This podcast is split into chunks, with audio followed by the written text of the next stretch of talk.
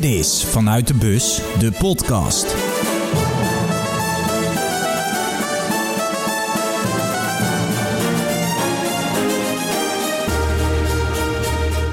Welkom bij aflevering 23 van Vanuit de Bus.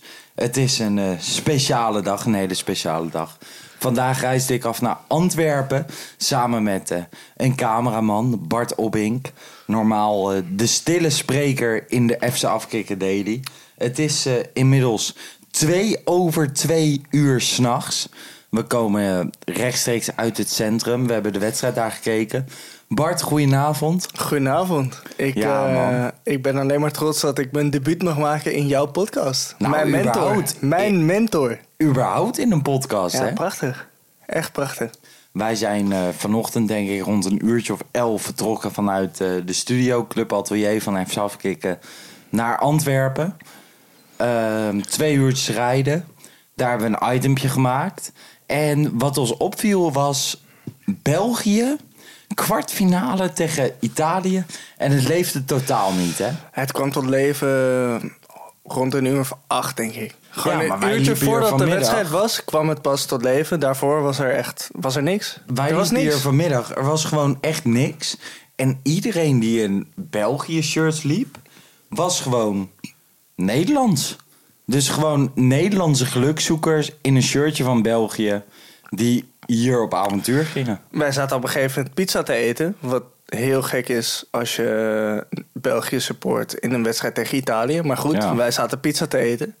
En iedereen op dat terras met een België shirt, België vlag, België hoed, whatever the fuck.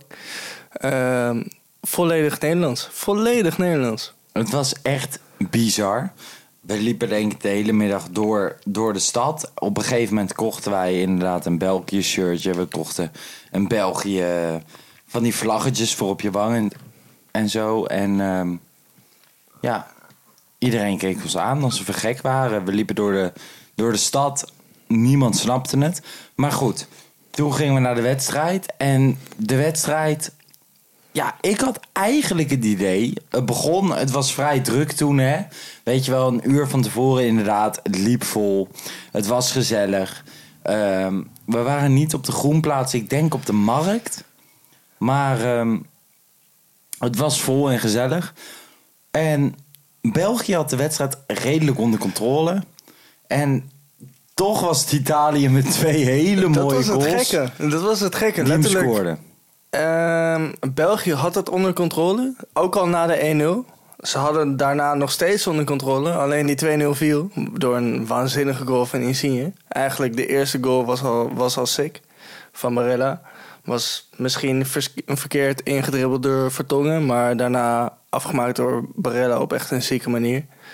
En de 2 goals van Italië waren sick, maar tegelijkertijd had eigenlijk België de dominantie. Ja, ik had echt het idee van België heeft hem wel in de pocket. Ik denk dat België op alle 11 de posities qua individuele kwaliteit een betere speler had. Enigszins. Misschien 8 van de 11. En toen kregen ze een penalty. België op slag van rust. Nou ja, het falen van de VAR, vind ik. Ja, je kan hem echt geven. Kijk, Doku is echt op zoek naar die duw. En die krijgt hij. En zodra de scheidsrechter die duw heeft gezien en geeft hem, dan is het een penalty. En dan kan de VAR er ook vrij weinig aan doen. Maar dat is zo. Maar ik vind dus wel dat een VAR daar wat aan kan doen.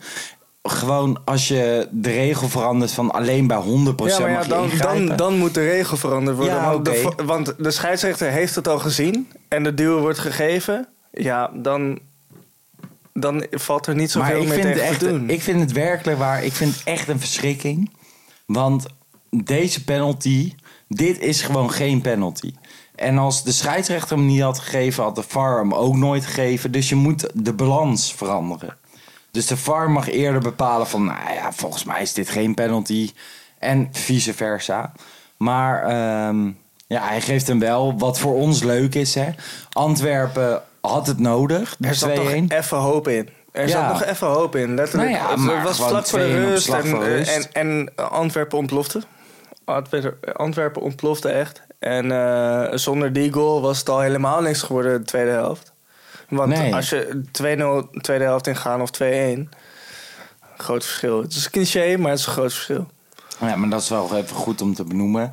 Wij kwamen op de markt, ik denk rond een uurtje of 7:15, 8:45. Alle cafés zaten afgeladen vol. Je kon alleen cash betalen, wat wij niet hadden. Toen moesten we pinnen, maar wij hebben een 12-pack gehaald. Stella Artois. Prima bier, maar net niet het. Nee. Zeg maar. Maar wij stonden dus gewoon op straat, op een of ander scherm, van een afstand te kijken. En het tempo lag hoog. Het was een leuke wedstrijd. Zeker de eerste helft. Ik vond de eerste helft echt leuk. Vet, man. Echt. En de tweede helft, dat viel misschien een klein beetje tegen. Maar wij stonden dus op straat. We spraken met mensen. Ik vond het wel opvallend. Wij hadden vanmiddag ook... ik had een Lukaku-shirt gekocht. Tenminste, een nep-shirt, hè, €15. Jij een De Bruyne shirt. Al een paar keer werd er getoeterd Lukaku en dan werd er een middelvinger opgestoken. Terwijl Lukaku is echt een van de beste spitsen ter wereld. Ik snap er echt helemaal niks van. Het racismeprobleem in België is nog een stuk groter dan dat het bij ons in Nederland is. In de rust spraken we met iemand en die benoemde dat heel erg. Ja, want ik zei van er werd een paar keer naar me getoeterd, Lukaku. En toen de middelvinger getoond. Ik vond het wel heftig, man. Ja, zeker. En zeker het verhaal wat die gast met wie we het over hadden erbij houdt. Zo van, er zijn hier meerdere malen op de grote markt is er gewoon shit gaande tussen bepaalde afkomsten. Wow. Maar gewoon sowieso van überhaupt als Nederland een spits van het kaliber Lukaku heeft.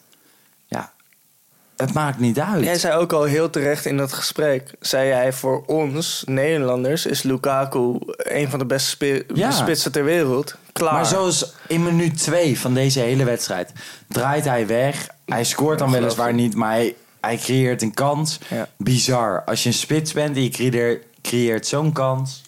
Echt bizar. Maar goed, ik kan... Zo, er komen even wat mensen langslopen hier langs deze hotelkamer.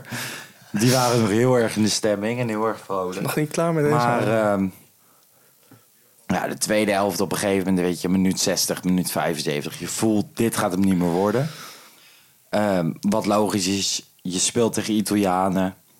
Ja, dan gaat het hem gewoon niet meer worden. Uitgespeeld, man. Echt uitgespeeld. Daarna, ik vond de teleurstelling bij de Belgen een stuk... minder ook weer dan bij de Nederlanders. Ja. Nederland beleeft voetbal op een hele andere manier dan België. Wij hadden het er met elkaar over rond een uur of... wat zou het zijn? 3, denk ik, 's middags. Ja. En wij hadden toen al het idee van... oh shit, bij ons Nederlanders zou nu elk terras helemaal vol zitten. Zou alles oranje zijn en zouden we vol voor gaan. En hier in Antwerpen om 8:00 begon het eigenlijk pas. Ja, gewoon en dat had ik inderdaad ook bij de afbouw, zeg maar. Ja. Dat je zoiets had bij van, oké, shit, hoezo is iedereen hier nog en is iedereen in voor een feestje, weet je wel? Sure, je wil nog en iets. En er waren echt wel mensen verdrietig, hè? Alleen, tuurlijk. Ik heb geen traan gezien. Gewoon, mensen waren teleurgesteld, gingen naar huis... maar een groot deel bleef gewoon van... waar is het feestje? In Nederland heb je dan tranen. Je hebt gewoon het moment van... oké, we gaan naar huis. Nee, er is geen feestje meer. En ook afgelopen week tegen Tsjechië... gewoon was dat precies hetzelfde. Alleen, hier is dat gewoon niet. En de voetbalcultuur in België... wat dat betreft, wat het nationale team betreft... dat is echt zonde, man.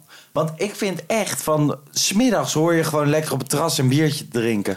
'S avonds als je verliest, dan ga je lekker naar huis. Maar hier wilde iedereen de kroeg in. Eerlijk is eerlijk. Wij wilden maar des al te graag mee. Want ik heb nog een hele gezellige avond gehad. Ja, maar we moesten wel even op zoek. Ja. We moesten echt even op zoek. Ja, maar echt even op zoek. 2 straten weg en er was een gezellig kroegje. Er waren nog een paar jongens die FC Afkicken aanspraken. Zeker. En ik vond de Belgen niet heel erg teleurgesteld. Nu is het dus... even kijken. Ik kijk inmiddels weer op mijn telefoon. Het is 11:11. En dit is een iets andere podcast dan normaliter. Want we dachten van... we nemen na de wedstrijd een podcast op. Dat hebben we ook gedaan. En het is iets korter dan normaal. Morgenochtend gaan we naar de laatste training van de Oranje Leeuwinnen. Het is nu dus 14:15. Daar moeten we om 11:00 zijn. Dat is in Zeist. Wordt even krap. Dus weinig uurtjes slapen. En dat is helemaal niet erg. Dat hoort erbij. Vanuit de bus is precies dit principe. Maar dat houdt ook in dat er wel eens kortere podcasts zijn. En dat is vandaag het geval. Bart, bedankt dat jij je podcastdebuut wilde maken. Ja, bedankt dat ik mijn debuut in jouw podcast mocht maken. Ja. Morgen zijn we er dus weer. Dan hopelijk met wat Oranje Leeuwinnen. Laat vooral je feedback, reacties achter. Dat kan op Twitter, @LarsJesse94. Of op Instagram, @LarsJesse. En dan zeg ik voor nu, tot morgen, bis morgen. Ciao.